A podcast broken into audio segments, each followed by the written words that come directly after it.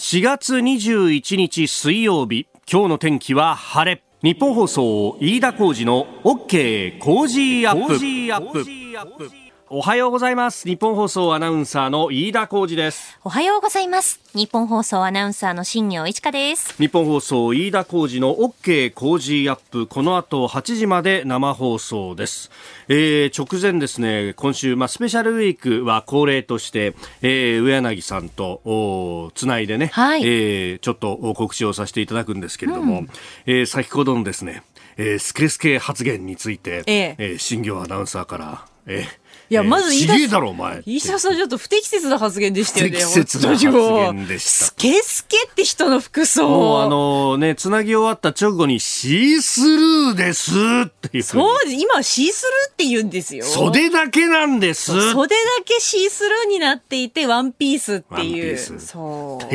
失礼いたしました。どんな服装なんだって思っちゃうじゃないですか、聞いている皆さんが。ね、おっしゃる通り、ラジオは想像力のメディアそうですよ。本当に。昨日のジージャンといいですね、ここのところあの不適切なファッションに関する発言が 多いと。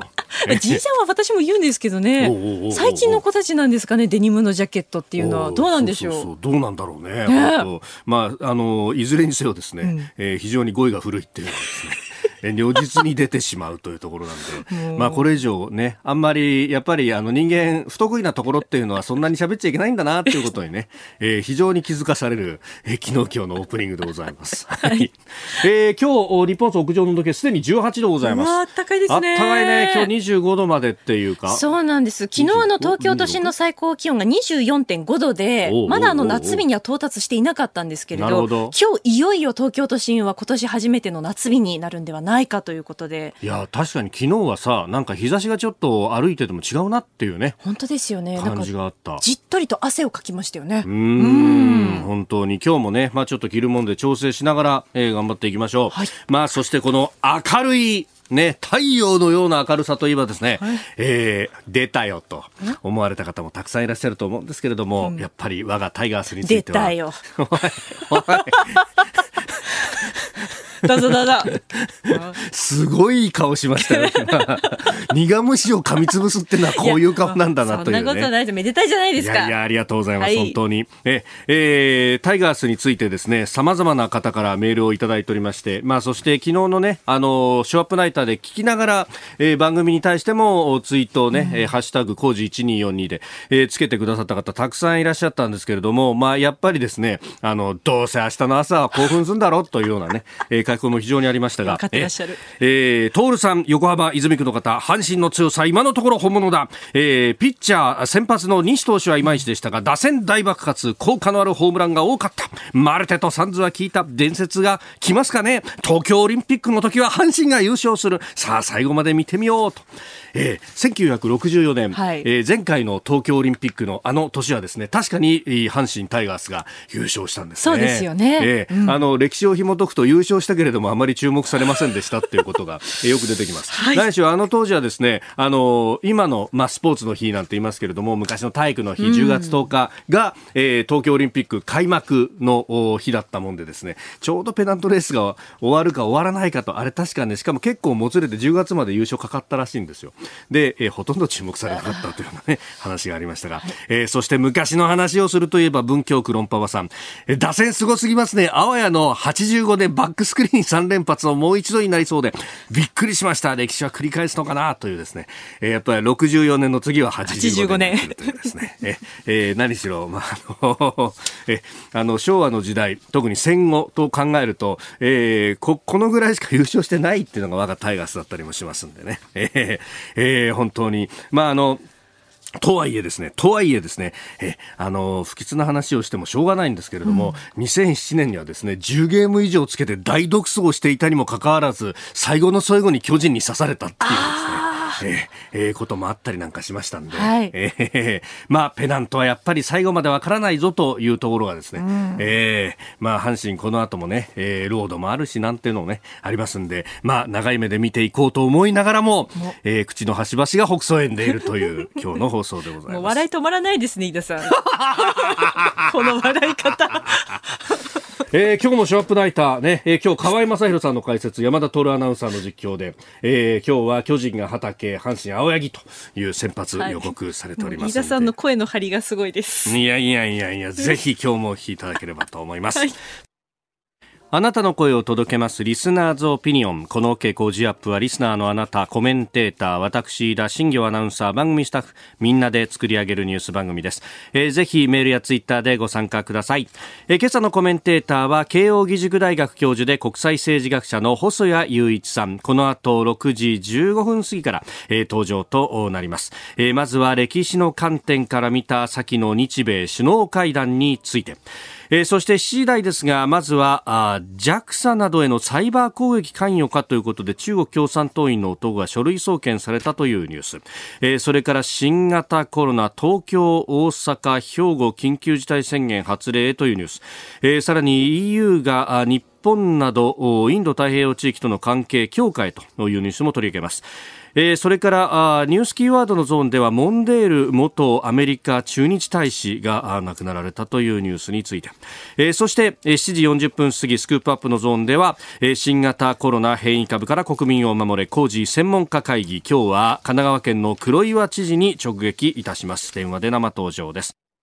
お送りしております日本放送飯田浩二の OK 工事アップ。今週は特別企画工事専門家会議と題しましていつもより少し早いこの時間からコメンテーターの方々にご登場いただいております。今朝は慶應義塾大学教授で国際政治学者細谷雄一さんです。おはようございます。はいおはようございます。朝早くからすいません。ありがとうございます。よろしくお願いします。よろしくお願いします。まああの細谷さんここのところね、えー、結構あニュースでもお名前見かけるなというね、えー、安定的な皇位継承策を話し合う有識者会議のメンバーでもいらっしゃると。まあ、これ、まさに今、静かな環境で議論されている最中というところで、まあ、これに関してというのはね、えー、聞くのも野暮というところですね。そうですね。あの、まあ、あの、菅総理もおっしゃってましたけども、はい、まあ、日本の将来にとって大変重要な会合ですから、私もしっかりと、あの、はい、こちらで、あの、議論していきたいと思います。あのね、それこそ安保法制婚、あの、日本をどう守るというようなあたりであるとか、まあ、様々政府の会議にもご指摘されてますが、やっぱり今回のその空気というものは間違いますよね。そうですね。あの、安保法制も、あの、日本の安全にとって極めて重要な、はい、あの、テーマでしたけども、まあ、当然ながら、あの、皇室の、はい、まあ、これから、あの、安定的なですね、皇位継承というのも日本の将来にとって極めて、あの、重要なテーマだと思いますので、まあ、一番良い形で、最後は着地できればなと思っております。はいまあ、この時間はですね、ご専門の、まあ、その安保法制婚からの、まあ、議論もずっと今もあるというですね、えー、この日本を取り巻く安全保障環境、特に、えー、この間行われた日米首脳会談、について、あの、東洋経済オンラインで、えー、歴史の観点から見た、あ先の日米首脳会談について、えー、というか、まあ、定談の形でね、先週金曜にご出演いただいた神保健さんと、それから、えー、船橋洋一さんと、はい、定談もされていらっしゃいましたけれども、今回のこの首脳会談、星野さんどうご覧になりましたか？まあ、そうですね。あの、まあ、日米関係の専門家の方が、はい。まあ、いろんなところであのお話しされていらっしゃいますけれども、うん、私はあの、まあ、歴史的な観点、歴史の専門ということで、歴史的な観点から今回の、まあ、この日米首脳会談が、はい、まあ、どういう意味を持つのかと。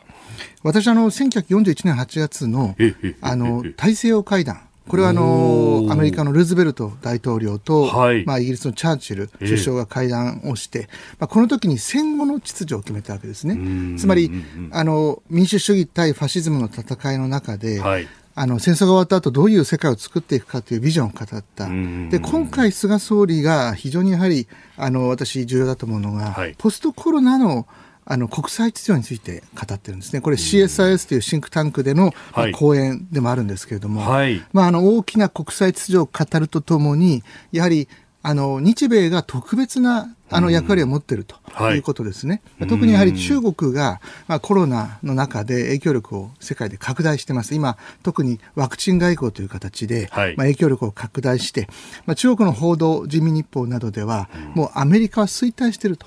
で、本来であればもう少し、あの、この派遣の交代に時間がかかるはずが、はい、このコロナで一気に、あの、このスピードが加速して、えもはやアメリカも日本も衰退していると。したがって中国はそれに代わって世界の中心的な秩序を作っていくんだと。まあ、あの、それに対して、まあ、トランプ大統領は国際秩序というものには、まあ、あまり関心がなかった。で、同盟に関しても、日本との関係だけは例外的に、はい、あの、安倍総理との関係、これ個人的な信頼関係に基づいていたと思うんですけども、やはり、あの、国際秩序は同盟全体ということよりは、アメリカの、まあ、あくまでも国内を優先した側面が強かったと思うんです。まあ、それに対して、あの、先ほどルーズベルト大統領の名前出しましたが、はい、あの、ちょうど、ウィルソン大統領が第一次世界大戦の後に秩序構想した、はい、そしてルーズベルト大統領も同じように秩序構想した、私は今回バイデン大統領はこの世界をですね自由民主主義対そして、えー、専制主義というふうに2つに分けて、はい、この戦いにおいて最も重要なのがインド太平洋。で、えー、もともとチャーチル・ルーズベルトの時代には大西洋だったのは、今インド太平洋であると。でインド太平洋において最も重要なのは、まあ、かつては大西洋においては英米関係だったの今日米関係、日米同盟ということで、はい、やはりあのバイデン大統領の、まあ、今回の意気込みが、やはり尋常ではないということと、まあ、菅総理がですね、まあ、ちょうどあのアメリカのニューズウェークの表紙に顔を飾って、はい、やはりアメリカにとって特別な同盟のパートナーだというふうに位置づけてる。まあ、これはまあ歴史的に見ても、はい、私は極めてあの重要な会合だったと思いますね。で、これね、あの、この先のということで、まあ、あの、日米首脳会談、その後の共同声明には台湾という名前が、えー、実に50年以上ぶりに登ったと。えー、いうことであの今、ルーズベルト、チャーチルのお話がありましたがそのチャーチル氏は、えー、鉄のカーテンという演説を行いましたよね、まあ、明確にこう地図の上でも区分が出来上がったんだと、まあ、それは、えー、1947年ですがもうちょっと後の46年ですか、ね,、ですかごめんなさい。はいえー、話で5年後の話ではありましたけれども、はい、えー、一つの示唆としてあの台湾海峡であるとかその辺の線というものも、まあ、今後より意識されていくということになりますあの全くおっしゃる通りですね。ちょうど冷戦の時代においては西ドイツが最前線となって、はい、いつあのソ連が攻めてきてもおかしくないような緊張状態にあった、まあ、実際ベルリンのあのベルリン封鎖という形ですね、ま、ね。はい、えー、まさにそのまあ、ベルリン全体が失われる状態、えー、そういう危機があったんですね。で、それに今当たるのが、この尖閣諸島と台湾。で、尖閣諸島と台湾がいつ中国の手に渡ってもおかしくない。まあもちろん台湾は一つの中国ということで、中国からしたらこれ国内の国家の統一ということになるわけですから、はい、まあ、外から見たらこれは侵攻ということですけども、まあ、中国から見たら、まあ、国家の統一に対して、まあ、これ国家の分裂を外から促進しようとすると。つまり香港の時とロジックと全く同じロジックなわけですね。はい、で、えー、つまりは中国国内の分裂を促進する。つまりはこれ台湾の中の独立派ですね。そして外から日本やアメリカなどの外部勢力が、まあ、そこに関与して国家分裂を促進しようとすると。はい、まあ、それに対して徹底的に中国は全面的に対決する姿勢なわけですね。でそれに対して、えー、まあ、そのまま放置をすれば、まあ、台湾が、あまあ、どのタイミングかわからない。これアメリカの専門家あと喋っていると、はい、まあ、台湾あをですね、あの中国が武力統一するのはするかしないかではなくていつするかのタイミングだと。これあのフィリップ・デビッドソンというインド太平洋の司令官が、はい、つい先日、あの公聴会でこのお6年後本来であれば10年後を想定したのが6年後にはこれが起こりかねないということで大変な緊張感がある、まあ、そういったアメリカの中では独特な台湾や尖閣諸島特に台湾をめぐった相当緊迫した特に軍関係者が捉えていると。でどうも日本の中ではその緊張感とか実際に日本のすぐ近くであるいは日本を巻き込む形で、はい、軍事衝突が起こるということに対してのなかなかあの緊張感というものはなかなか日本の中では伝わりにくいのかもしれないですね。まあ、あのまさにその国内分裂であるとかこう内政干渉だから干渉するなっていうロジックを使って、まあ、中国は主張すると。昨日あのボアオアジアフォーラムというところで習近平国家主席がオンラインで演説を行いますけどまさにそのロジックを使っていましたよね。えー、さらに面白いのが、実はちょうど昨日ですね、はい、あの、胡錦涛政権の時の温家宝首相が、はい、マカオの新聞、メディアの中で、今の現政権の強引な手法に対して、批判をするかのような記事を載せたとい。うことで、これは相当婉曲な表現を使ってるんですが、しかしながらですね、やはり今のその、まあ、習近平政権におけるですね、ある意味でおごり、はい、これに対して多くのやはり人たちが、中国の中でも違和感を持っていると思いますし、そのおごりに基づいて、あ自分たちが自分たちの望むことを実践していく。これはあの実はあのアメリカと中国、米軍と中国の人民解放軍がシミュレーション、はい、コンピューター上で今の戦力で戦争したときにどちらが勝つか。でこれほとんどが中国が勝つんですね。でこれアメリカの中でも相当深刻に受け止められておりまして、はい、でこういったことがますます中国のおそらくは武力統一というものに傾斜させるあの原因、まあ、コロナとそして軍事バランスというものが、はい、中国の、まあ、武力統一というものあるいは尖閣諸島をめぐってですねより強硬な手段に出る可能性が、まあ、こういったことの背景にあると思いますね。これ2プラス2があってでクアッドの首脳会談がオンラインであってで今回の日米の、まあ、フェイス2フェイスでの首脳会談と、まあ、一貫してその台湾海峡等々に関してのメッセージが出てるっていうのはこれやっぱりミスリードだけはさせちゃいけないぞっていうこう強い、まあ、アメリカ側の危機感ということですか？そうですね。あのこの問題をめぐって、まあ、これトランプ政権から続いていることであるんですけれども、はい、まあ、この問題をめぐってアメリカは躊躇しないと。台湾を守るんだということでつまりは中国があの武力統一をする、まあ、国家統一するということであればアメリカとの全面的な戦争というものは避けられない、まあ、こういうメッセージをまあ、強く中国側に送ることによって、そのような可能性を先延ばしにするか、あるいは阻止しようというようなアメリカの意向が感じられますよね。えー、今日7時台も、まあ、あの外交安全保障、日本を取り巻く環境についてというニュースも、まあ、サイバーの面であるとかね、さまざま出てまいりますので、また、えー、解説よろしくお願いいたします。はい、よろしくお願いします。ここが気になるプラスです。スタジオ長官各紙入ってまいりました。まあ、あ新型コロナ、えー、大阪が緊急事態宣言をね、えー、昨日要請したと、正式に決定したというニュース。えー、これについて朝日、毎日、東京、それから日経もですね、一面トップで伝えてます。まあ、日経は大型商業施設も休業というのを大きく取っていて、まあ、経済の影響の懸念と、まあ、昨日は日経平均も500円を超えて下げたということもありますんで、まあ、その辺を書いております。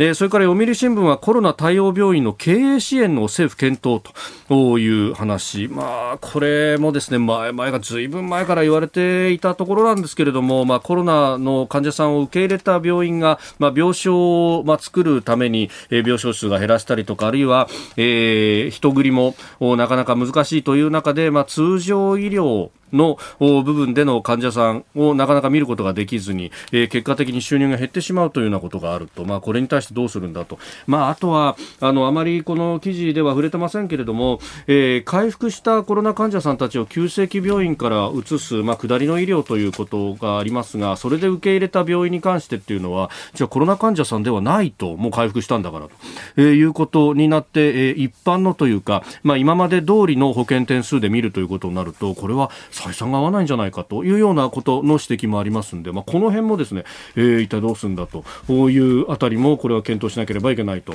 まあ、財務省が結構渋沈だというようなこともあってですねなかなかこれが、えー、前進しないというようなこともあるようであります。さあそんな中気になるニュースですが日経は一面でも伝えてますね東芝の買収交渉について、えー、イギリスのあの CVC キャピタルパートナーズがまあえー、上場廃止する形での買収をしようということで、まあ、初期の提案があったということですけれども、えー、実質中止というふうに、まあ、これあの経済面で各紙も報じてますけれども、まあ、あの初期提案の後の、まあ、具体的なところまで提出ができなかったというようなこともあり、えー、そして東芝の経営陣も変わったというところもあって、えー、検討中断という形になったようであります。まあ、記事を見ると細谷さん、あの外為法だとかの規定で、まあ、この東芝原子力関連の技術だとか、まあ、コアの部分、えー、非常に機微に触れるところがあるということで、えー、外資のみの買収は難しいと政府系金融機関等々に声をかけたけれどもなかなかそこがあの前に進まなかったというようなことがあるようですが、まあ、こういう経済と安全保障が密接に関わるってことがこれから増えていきますかね。はい。あのもうこれは5年ぐらい前から世界の大きな流れで、はい、まあ、経済と安全保障というものは結びついて、まあ、例えば経済安全保障あるいは地経学という言葉、まあ、さらにはあのエコノミックステートクラフトという言葉もあのよく使うんですけれども、はい、まあ、あの日本はですねこの認識が明らかにやはり少し従来遅れてまして、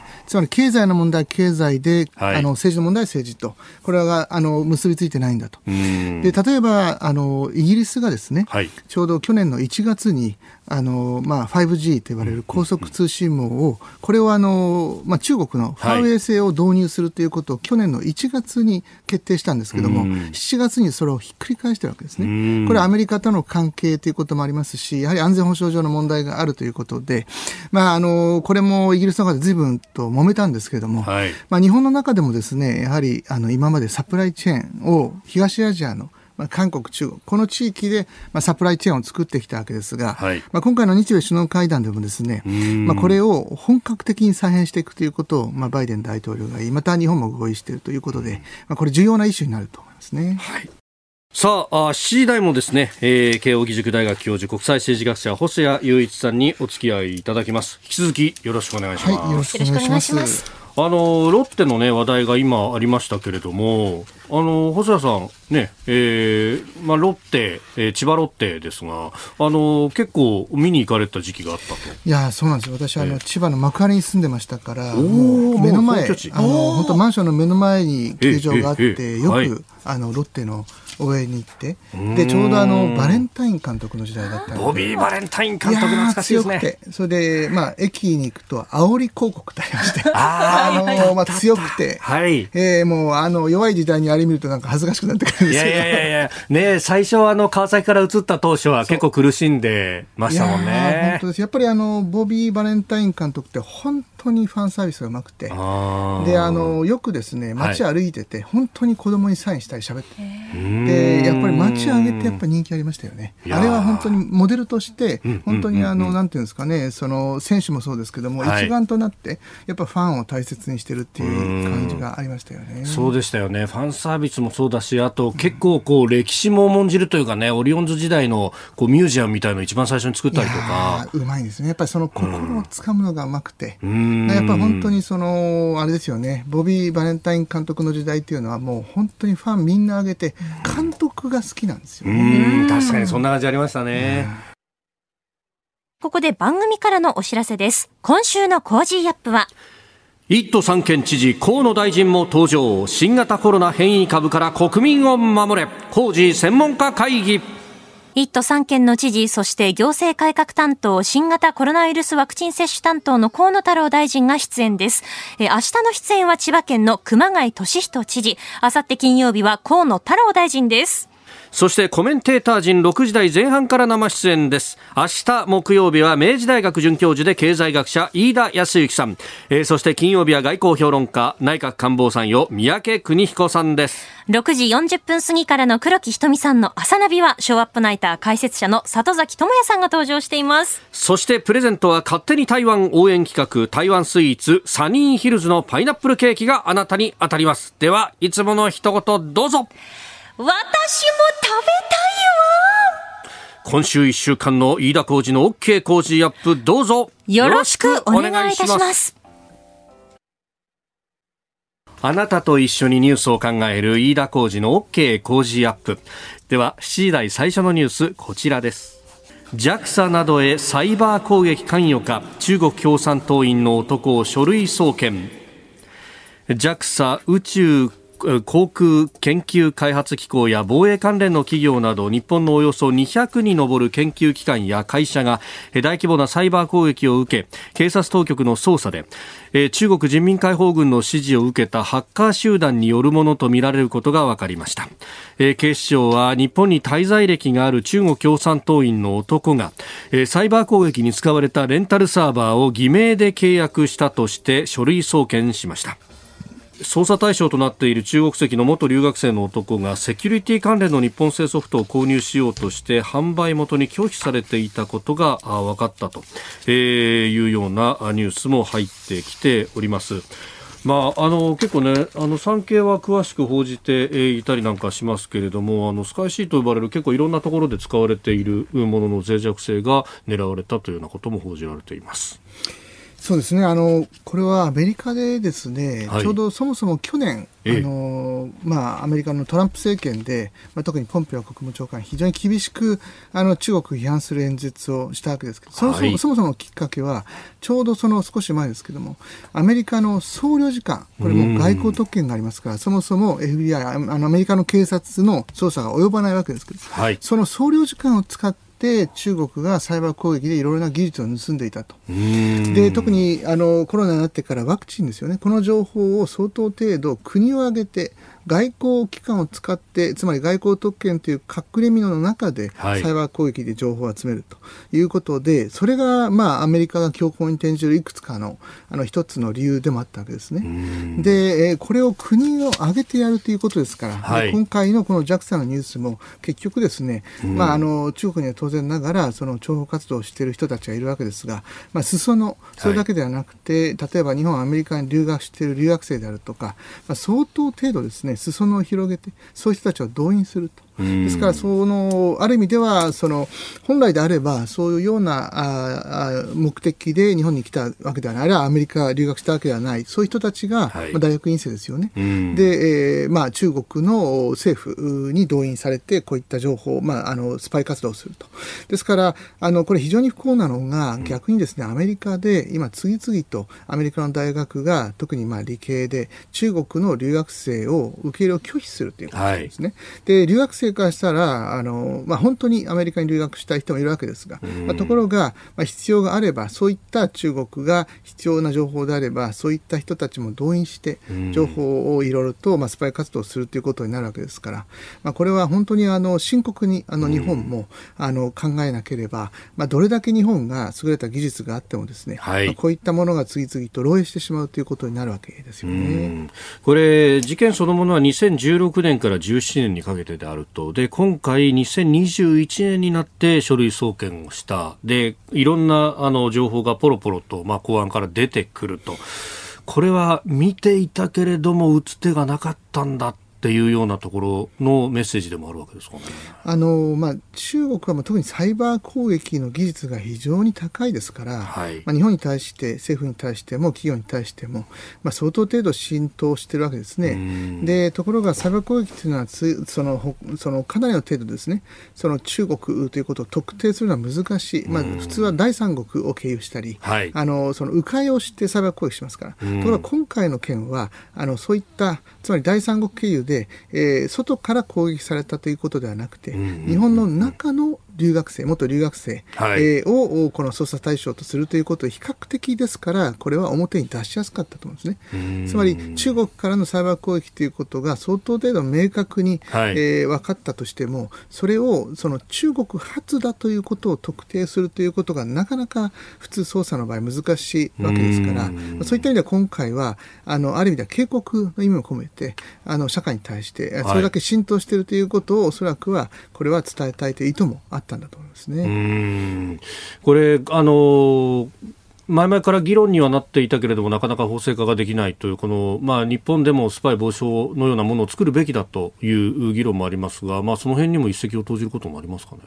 そうですね。まあ、ちょうどですから去年、先ほど申し上げたようにアメリカで厳しくなったということを申し上げましたが、はい、やはりこれ、あの、オランダとかですね、ええ、あの、オーストラリアでも相当程度浸透しているということで、まあ、近年オーストラリアが、まあ、相当中国に対応対する対応が、政策が変わって厳しくなりましたよね。はい、で、まあ、きっかけ多くの場合、このような形の、まあ、スパイ活動であるとか、情報漏洩。ですから、あの、日本はですね、もともとあの中国に対しては、非常にあの厳しい感情が世論調査でも出てたわけですが、まあ、ところがこういうような、まあ、スパイ活動に対しては、むしろ遅れてる、対応が遅れてるということを、やはり認識するべきだと思いますね。おはようニュースネットワーク。では、この時間取り上げるニュースはこちらです。政府、東京、大阪、兵庫の3都府県に緊急事態宣言発令へ大阪府から緊急事態宣言の要請が出されています。政府としては対応をいたしております。また、東京都、兵庫県については、状況を踏まえて判断をしたい、このように思います。政府は昨日新型コロナウイルスの感染が拡大している東京都、大阪府、兵庫県の対象に特別措置法に基づく緊急事態宣言を発令する方針を固めました宣言が発令されれば去年の4月今年の1月に続いて3度目となりますえー、大阪に関してはあ要請をもうすでに正式決定しているというところで、えー、ありますが東京、兵庫もということになってきました。そうですね。あの、今、まあ、世界ではワクチンが広がって、かなり、はい、あの、イスラエルとかイギリスではですね、うん、もうマスクを外して歩いてたりとか、はい、まあ、イスラエルではビーチでも、あの、泳いでる人も出てきてるわけですよね。やはり、あの、もう、感染症、まあ、今回明らかになっているのは一定程度、まあ、集団免疫7割ですよね、どういうふうにしてワクチンを広げて、まあ、あのアメリカやイギリスの場合は感染も拡大しまたワクチンも早かったということで比較的その、まあ、集団免疫にあの近づいているわけですが、うん、まあ、日本を含めてですねそもそも感染の数が少ないそしてワクチンもまだこれからという段階ですからあのもう1年経過して、まあ、国民も大変このあの自粛疲れということが出ている中で、はい、まあ、どのようにしてですね、ええ、やはりこの感染拡拡大のためのあの努力を続けるかというのは、あの本当にあの難しい段階に来てるんじゃないでしょうかね。まあ、このね、去年の今頃、最初の緊急事態宣言が出されました。まああの当時からあずっと何かこうやっている策が同じだという指摘もありますが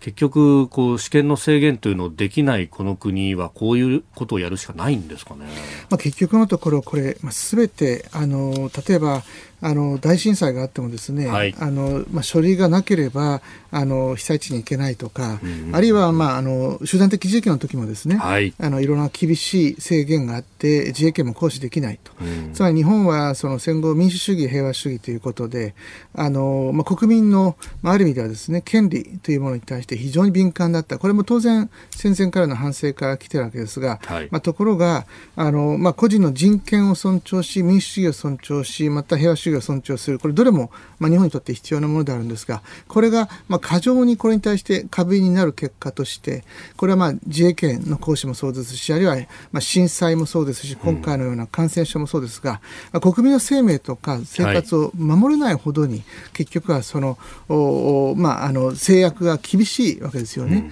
うん、そういったものに対してやはりあの真剣に見直す必要が国民の生命を守るためにですね、うん、やはりいろいろな形で従来とは違うような法制度というものを取り入れることが、まあ、必要だということもあの考えるべきじゃないでしょうかね。結局その平時のではこれで、えー、回っていたのかもしれないですが有事の時にこう何もできないというか有事対応ができていないっていうことになってしまうわけですか、ね、そうですね。結局ワクチンにしてもあのどの企業もですねあのこれあのその大変なお金を投じてやるわけですが、はい、ところがこれ訴訟リスクがあるわけですよね。ですからイギリス、アメリカは政府がその訴訟リスクを相当程度肩代わりすると。はい、さらにはあのまあ、アメリカもイギリスもですねこのワクチンを開発するときに治験相当程度これをスキップして短いプロセスで、えー、許可してつまりこれは平時ではなくて有事であるから、まあ、それだけ縮めてとにかくワクチンを普及させて、はい、え問題が出てきたらそれで後で対応する。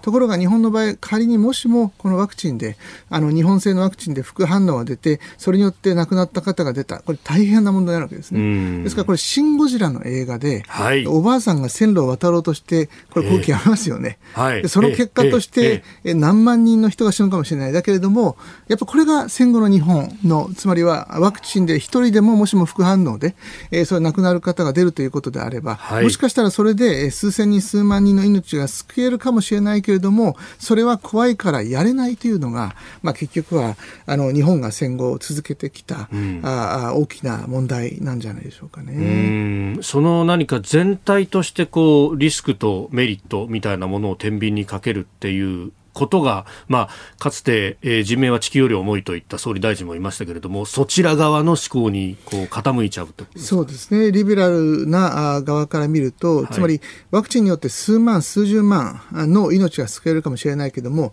仮にワクチンによって、えー、一人の人が亡くなるとしたら、それワクチンは開発するべきじゃない、使うべきじゃないと、徹定的に安全になるまでは入れるなっていうことを言うと、結局イギリス、アメリカではワクチンがもう流通してるので日本では流通しない、はい、それは日本の企業にとって国際競争で負けるということになってしまいますよね。ここのこう思考の変化っていうものは相当これ、あの、それこそ、まあ、人が亡くなってしまうというようなことが起こらない限りこの国では起こらないんですかね。結局はこれは総合的な広い視野からバランス感覚で、はい、えー、その施策をすることによってどれだけの人の命を救えるかしかしながらどれだけのコストがかかるか、その全体のバランスだと思うんですけども、まあ、とにかく日本は、はい、あの個人の人権であるとか、権利であるとか、まあ、それにあまりにもセンシティブになって、より多くの人が結局は苦しむ結果になっているということも言えるんじゃないでしょうかね。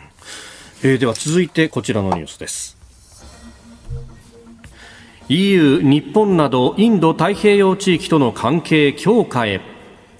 EU= ヨーロッパ連合の加盟各国は19日中国の影響力の拡大を念頭に日本や韓国オーストラリアなどとの経済や安全保障上の関係強化を目指す新しいインド太平洋戦略をまとめることで合意しました各国が合意した文章の中にはこの地域では貿易や安全保障上の緊張が高まり地政学的な競争が激化しているほか人権も脅かされていると、えー、いうことで、まあ、この内容は中国を強く意識したものだろうというふうに報じられております。このところヨーロッパがここちら東アジアに関心示してますね。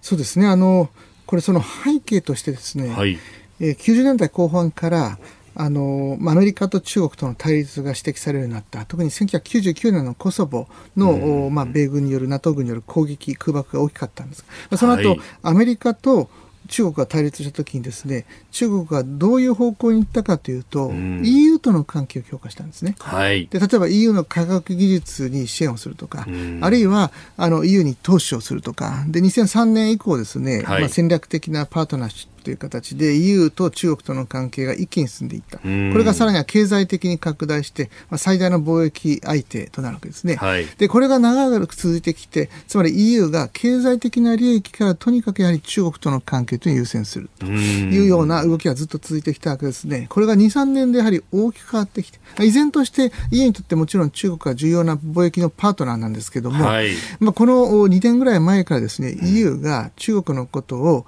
あのシステミックライバルつまり体制上のライバルであって中国とは基本的な価値を共有していないというふうに言い始めたわけです。でもともと EU は、はい、人権問題とかに非常にやはり敏感ですから、まあ、特に新疆ウイグルの問題をはじめとしてアメリカよりもむしろ人権問題に関しては EU の方が厳しいんですね。でそうなった時にやはりアジアで提携するパートナーがどこかということで、はい、再びやはり日本の存在というものが今あの再評価されている面があると。まあ、経済的な、あの、もちろん、あの、関係というものは中国に比べてはるかに限定的なんですけども、まあ、この日本が進めてきたこれまでの自由で開かれたインド太平洋。はい、で、この、この構想に対して EU が全面的にこの、まあ、ある意味では連携していくということで、まあ、この、あの、新しい、あの、インド太平洋の戦略、これはまあ、あの、これから本格的にまた EU が策定することになると思うんですけども、はい、やはりですね、EU もですね、まあ、経済的な関係中国ともちろんこれをあの簡単には犠牲にできないかもしれませんが、あの少なくとも今あの世界的にですねアメリカと、まあ、イギリス EU とそして日本との間で、はい、まあ、とにかくこの人権とか法の支配とかこれを守らなければ、えー、ポストコロナの国際秩序が崩れていくとそういう深刻な危機感がこれ EU でも現れているというあの結果だと思いますね。あの去年の12月、まあ、本当年末ぎりぎりのところで EU はあの中国との間で投資協定を結んだりなんかして、あれ、逆行するのかと思ったんですが、体制はこれ、変わらないということでいいですか、まあ、むしろ当然ながら、その投資において、両者が一定のルールを守ることを約束する協定ですから、まあ、あの言ってみれば、EU からすれば、あの中国が一定のルールを守ってあの投資、経済活動するということは、まあ、EU にとって望ましいことであるので、まあ、必ずしもあの協定によってあの一気に EU と中国の関係が広がるわけではないかもしれないですよね。うん続いて教えてニュースキーワードです。モンデール元アメリカ駐日大使死去。元アメリカ副大統領で駐日大使も務めたウォルター・モンデール氏が19日ミネソタ州ミネアポリスの自宅で亡くなりました。93歳でした。クリント政権の駐日大使としてアメリカ軍基地縮小問題に取り組みアメリカ軍普天間飛行場の日本への返還合意に尽力しました。カーター政権で副大統領そして駐日大使という方、まあ、その意味で日本の方でもね覚えてらっしゃる方も多いかもしれません。そうですね。あのバイデン大統領にとっては、はい、あの上院議員としての、まあ、先輩であって我が師だということで大変尊敬していたわけですが、はい、まあ、このモンデールさんあのもともとですね先ほどおっしゃったような、副大統まあ、あのカーター政権の副大統領であったんですけども、えー、93年にあのクリントン政権ができたときに、はい、まあ、当時、クリントン政権は、まあ、経済、日米経済摩擦では日本に厳しくいくいくということを言っていた、はい、まあ、冷戦終結して、もう日米同盟がいらないんではないかと言われていて、相当日米同盟の将来があの不安視されていたわけですね。はい、でその時に元副大統領という超大物がこの駐日大使に来るということで、まあ、あの政治経験がそれほど長くはないクリントン大統領に対して、ええ、まあ、ベテランで、まあ、副大統領も経験し、また上院議員としても長かった、議員長い、このモンデールさんが駐日大使になったことでですね、はい、まあ、それだけクリントン政権、日本を大切にしているということと、また議会にも影響力がありますから、まあ、この日米同盟強化のために動いたわけですね。まあ、結果としてその後に今度、橋本政権の時に、はい、まあ、日米、えー、同盟で、えー、新しいあの共同宣言を出して、はい、まあ、さらにはガイドラインも作ってということで、一気に日米同盟が強化されていきます。まあ、その冷戦後のあの経済的な緊張状態にあった日米関係を、まあ、強固な同盟関係発展させた上では、このモンデルさんの役割というのは極めて大きかったと思いますね。あのまあね、この普天間飛行場の返還合意の話がかなりね、今朝の新聞などでも注目されてましたけれども、まあ、その、まあ、ある意味そこの部分だけでなく、こう今の日米同盟の全体としてのこう土台みたいなものをこう作った方でもあるということそうですね。あのもちろんその普天間の問題にしてもこれ大変難しい、はい、米軍全体を動かさなければいけないわけですから、まあ、逆に言うとモンデールさんが中日対していたから、あれだけ難しい問題を動かせたわけですし、逆に言うとその後さらに動かすのがいかに難しいかということが、まあ、現在まで解決してないということで分かるような気もしますよね。でまあ、これねあのモンデールさんなどなどど、まあ、かつて駐日大使というと、まあ、かなり大物の方々もたくさんいらっしゃったし、えー、それこそ、あの、ケネディさんとか、えー、ね、かなりこうホワイトハウスとパイプのある方もいらっしゃったと。で、今現状を考えると、駐日大使はヤングさんという確か代理の方がついていらっしゃるということですよね。はい。はい、そうですね。本当はあの、ケンス・ワレンシュタインさんというですね、ハドソン研究所の所長、まあ、かなりまた影響力が大きい方なんですが、まあ、親日的な方。この方がトランプ政権の最後の、去年の秋に本当は事実上も指名をされて、え着任するはずだったんですが、まあ、これをあのちょうどですねあのバイデン政権で新しく他の人にするということで今選定中だと思うんですね。で中国大使がちょうど、はい、あのバーンズ元国務次官ということで、この超大物の外交官で、まあ、これはやはりあの中国に対してもかなり厳しくいくということの裏返しだと思うんですが、まああの今回の日米首脳会談で、もうバイデン政権に乗って日本が特別な同盟国だということがある意味ではあの分かったわけですから、はい、まあ、駐日大使の人事というのも、これ、大変注目されてくると思いますね、うん、やっぱりこう何らか大物が来る可能性は高いですあのもちろんビッグネームということも重要なんですが、一番重要なのは、ええやはりあの何か大きな問題があったときに、どれだけあの大統領にあの簡単に個人として電話できるか、まあ、その点でいうと、やっぱりあのワレンシュタインさん、非常にそのあの知日的で優秀な方なんですが、やっぱり共和党の方で民主党の大統領というと、これはもしかしたら変えた方が良かったのかもしれないですね。続いて、ここだけニューススクープアップです。この時間、最後のニュースをスクープアップ。黒岩神奈川県知事に直撃。新型コロナ変異株から国民を守れ。工事専門家会議今週の OK 工事アップは1都3県の知事そして新型コロナワクチン接種担当の河野太郎大臣へのインタビューをお伝えしていきます。工事専門家会議です、えー、今朝この時間は黒岩祐二神奈川県知事に生電話でお話を伺ってまいります。黒岩知事おはようございます。はい、おはようございます。よろしくお願いいたします。よろしくお願いいたします。さあ、知事、まん延防止等重点措置、昨日火曜日から神奈川県内でも適用になったということであります。はい。で、一方で今日の新聞見ますと、緊急事態宣言という文字が並んでおります。神奈川現状はいかがですか、そうですね、あの神奈川はですね、まん延防止重点措置でそもそもですね、はい、まん延が始まった早早めにパッとこう叩くという、そういう趣旨で作られたもんですよね、ちょうど神奈川が今、そういう状況なんですね、えー、これ、200人を超えるっていうのは一つの指標と見ていました。これはあの、はい今、神奈川はですね、ステージ2と3のぎりぎりの間ぐらいなんですよね。はい、これはステージ3に行ったらっていうぐらいのところで、パッとそのまん延防止重点措置を出すのは一番いいタイミングだと言われてたんですが、先週の水曜日ですね、はい、200人を超えて、5日連続200人を超えたんですね。これがまさにまん延防止重点措置をお願いするタイミングだと言ったことでですね、これを政府にお願いをして、まあ、決まったということですね。ここで一気に抑えていくということを狙っていきます。はい、これ、あの、ここで抑えられれば、これどうですか、緊急事態宣言までは行かずに済むかもというところですか？いや、もうぜひそうしたいですよね、これね、振り返ってみると、200人を超えたのはいつかというと、ですね、はい11月の18日だったんですね、あの時に手を打たなかったから、ですね1か月半後にですね、はい、神奈川県も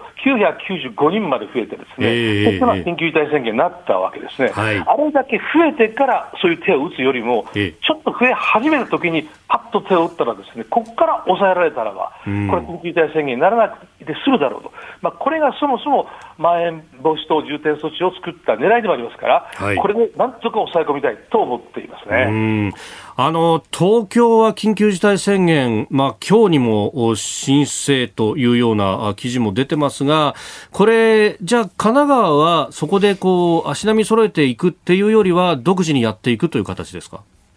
そうですね、やっぱりあの感染者の状況を見ても、ですね、神奈川県の状況と東京都の状況は、まあ、今回はちょっと違ってるような感じがしますね、今のところですよ。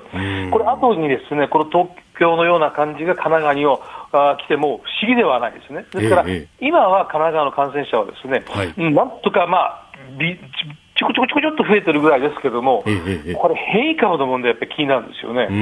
これでですね、一気にドーンと増え始めることもありえますから、はい、そういった時はしっかりとこの様子を見ながらですね、対応していくということが必要ですけど、今、現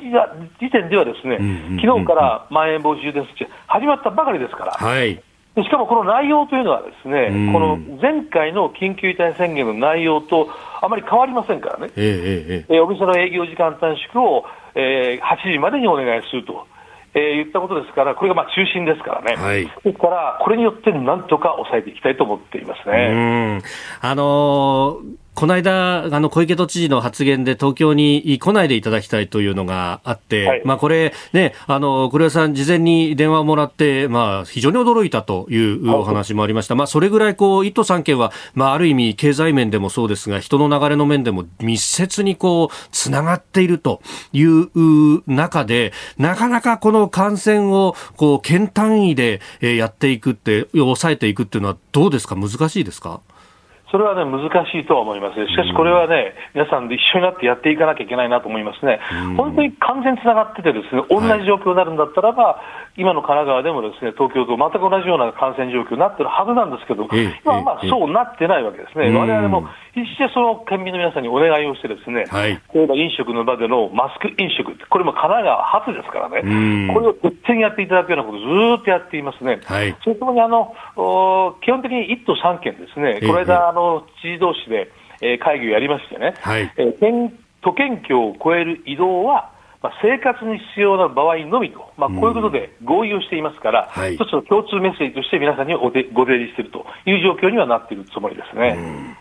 えー、スタジオには国際政治学者細谷雄一さんもいらっしゃいます。はい、あの慶応大学で国際政治学を教えている細谷と申します。はい、あの一つはいお聞きしてよろしいでしょうか？はいどうぞ。えーと、やはりですね、あの、自粛要請ベースで、えー、県民の方々にお願いするということが、1年経ってなかなか難しい部分もあると思いますし、また変異株で、えー、非常に感染のスピードも速くなっている、そういった、あの、今の難しさというのは何かございますでしょうか？もうそれはね、難しいことばかりですよね、今までこれだけ蓄積をしてきたものがあり、ですね、はい、そしてそれをもとにして、さまざまにこう政策を打ってきている、いったことでも、ですね相手もウイルスもですねどんどんどんどんこの変わりつつありますからね、だからまた新たな展開、新たな展開、この連続だというふうには思いますね。しかしね、あのもう完全なロックダウンとやればですね、これは感染者を抑えられる、これでも分かってますね。しかし、やっぱり経済活動というのもありますからね、だからどこの両感じで両立させていく、ここが一番難しいところですね。で、われわれはやっぱりこれまで蓄積した中で、やはり飛沫が飛び交う環境、これがですね、一番この問題だと、ここをなんとかぎっちり抑えれば、ですねまあなんとかなるだろう。ということなんですよね。ですから、これ、一番のそのポイントはさらにどこかというと、やはり飲食店、これは政府の分科会もおっしゃってますよね、皆さん、マスクはね、日本人はものすごくよくされてますよね、ところが、飲食店に入って食事を始めた瞬間に、当然マスクを取る。でその時に楽しいからおしゃべりが始まる、そうすると飛沫が飛び交う状況になる。といったことで、ですからこれを抑えるには、ですね食事をするなとは言えないけれども、えー、そしたら食事をするときもマスクをつけてください、口に物を運ぶときだけは外しても、あとはおしゃべりするときはマスクつけてください、このマスク飲食といったもの、これをですねやる徹底的にやれば、なんとか抑えられるというふうにわれわれは信じています。そして今回ですね、はい、えー、前回の時も、えー、このマスク飲食をお店が推奨してください、これをですね協力金支給の条件にしましたけれども、今回はさらに踏み込んで、ですねマスク飲食実施店、これの認証制度といったものを作りここにはですね県がマスクをお配りしますから、はい、お客さんに、はい、マスクつけてくださいって言ってこう呼びかけて、ですねこれを徹底していただくという中で、なんとか抑え込んでいきたいというふうに思っていますね知事、そのまあ認証制一歩進めて、そういったあの感染対策やってるところであれば、その時間の短縮の一部緩和等々、まあ、あの山梨モデルなんていう話もありますが、これ、あのラジオやってると、まあ、ドライバーさんからいろいろメールやツイッターいただくんですが、夜8時で閉まっちゃうと、深夜トラック転がしてて、飯食うとこないんだよ、飯田さんって声聞くんですよ。この辺っていうのはどうにかならないもんなんですかね。そうですよね、ですからね、今、われわれが国に対して要望しているのは、ですね、はい、このマスク飲食、これ実施店、われわれ認証しますからね、うんはい、完全にやってくださっているところ、どんどん増やしていきたい、これ、あの、うん、ドレスコードみたいにしていきたいと思うんですけどもね、そういうところはですね、はい、時短要請の適用除外。してくださいと。はいこういった形を持っていきたいと思うんですよね。時間を短縮するんじゃなくて、そのお店がですね、はい、例えば深夜までやってても、マスク飲食を徹底していれば、ですね、おそらくそこの場は、しかも、まあ、お店自体がですよ、はい、感染防止対策を徹底的にやってるということは、まず前提になりますが、えー、その両方が一緒になればですね、深夜までやってても大丈夫だと、まあ、こういう流れを早く作っていきたい、しかもそれを今、われわれは国に対して全国知事会を通じてですね、はい、要望しています。うん。これ、さらに進めると、それこそ飲食だけじゃなくって、そのあの旅行業だとかでも感染対策できてれば、ね、あのそんな自粛しなくても OK じゃないかみたいなことにもなりますよね。そうなんですよ、だから、飛沫が飛び交わない状況を完全にね、作ればですね、経済動かせるんですよ。ところが、だからね、通勤であれだけ人が動いててもですね、はい、その通勤の電車の中で感染者が爆発したってこと聞かないじゃないですか、えー、みんなマスクして静かに乗ってらっしゃるわけですからね。そうですね。はい。やっぱりそのね、おしゃべりする場ですよ。だから飲食の場ですよね。旅行することは、にことにおいて感染者が広がらなかったけども、旅行先に行くと必ず、当然のこと、食事しますよね。はい。楽しいから喋りますよね、うん、そこがポイント、そこを完全に抑えられれば、ですね、要するに普通にその夜もお店もできるし、旅行も自由にできる、この流れを皆さんともに作りたいと思うんですよね、うん、そうすると、今度、神奈川モデルってものが出来上がってきますか？そうです。だって、マスク飲食ってもう皆さん言ってるでしょ？ええええ、県民のその、あの、認知度96%ですよ。これはまさに神奈川モデルなんですね。でこれですね、私、あの、もっと楽しい気持ちでみんなに参加してほしいと思ってですね、今度その、マスクを自分で、マスク飲食やってるところを自分でですね、はい、写真撮って、そしてですね、SNS どんどん、えー、投稿してもらう。そしたらその中で選ばれた人、抽選でですね、はい年間、1年間分マスクプレゼントと、こういうことをやってですね、なるほど。で広げていきたい。そんなふうに思っています。なるほど。わかりました。知事、朝からどうもありがとうございました。はい、どうもありがとうございました。はい。